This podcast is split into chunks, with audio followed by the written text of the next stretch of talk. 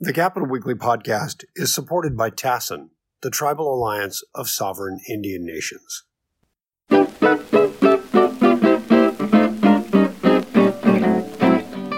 Hi, Tim Foster. It's John Howard. Uh, Hi, John.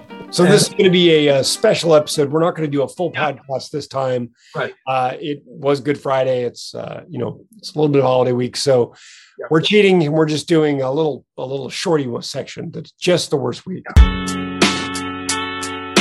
The worst week. Worst week. Worst week. Everybody gets a vacation, and we get a little bit of time off too. So we thought we'd just have some fun with this one. Um, so we picked on Dianne Feinstein. Everybody likes to pick on Dianne Feinstein, at least lately they do. Uh, amazing career. Uh, San Francisco Board of Supervisors, San Francisco mayor during probably the worst period in San Francisco's history. Uh, ran for governor unsuccessfully, I think in 1990, later ran for the Senate, later had to run again because she was serving the unexpired term, or the, the, yeah, the unexpired term of the predecessor. Lately, she's been talked about as being gaga. I frankly don't think she is, but a lot of people are piling up on her, and she's what 88 years old, I think. Um, so she's an obvious target. She's been in the Senate since 1992. That's 30 years now. So I guess she's ripe. Who benefits from her being perceived as um, not all there? Well, take your pick. Whoever's going to be running, whoever's going to get appointed if she leaves early uh, in California. That's a question to to ponder. Tim, what do you think? Yeah, I think uh, Dianne Feinstein definitely did not have a good week. Uh, you know, and I, am afraid I'm not well sourced enough to know what the status is of her cognition and uh, whether or not her staff really is doing all the work. Hey, I, I, I figure half the senators, their staff does all the work anyway. So um, they're busy, they're all busy running for president. Um, yeah.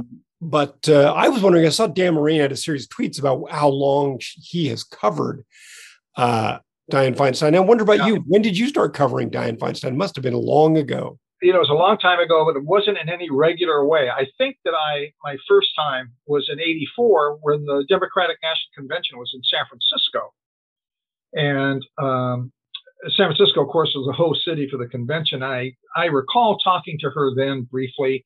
I recall interviewing her in uh, Lake Tahoe, in the Lake Tahoe area, when she was attending an environmental conference years later. This would have been in the mid to late 90s. That's been my only contact. I, I covered at distance her campaign. Uh, that would have been in 98, 96, 98.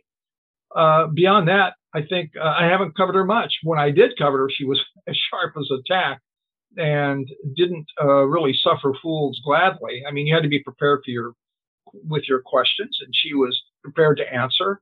I think part of this, I may be wrong here, but I think part of this is the death of Richard Blum, uh, and who recently who passed away, eh, her husband, and I think that may have something to this. Maybe not. Maybe it's time for her to go. There's no reason that someone should stay forever in the Senate, but I'm not sure about this one, and uh, I'm withholding judgment, so to speak. Jim, I don't know. What do you think?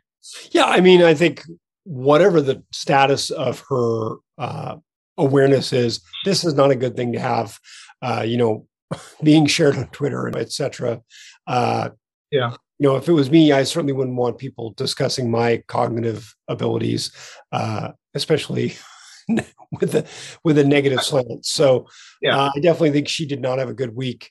Yeah. Well tim foster fair enough. Thank you so much. Uh, this is john howard saying we will talk to you soon and thanks for joining us. Thanks john. The Capitol Weekly podcast is produced by Tim Foster for Open California. If you enjoyed today's episode, we hope you'll go onto iTunes or wherever you get your podcasts and leave us a positive review. Thanks a lot, and we'll see you next week.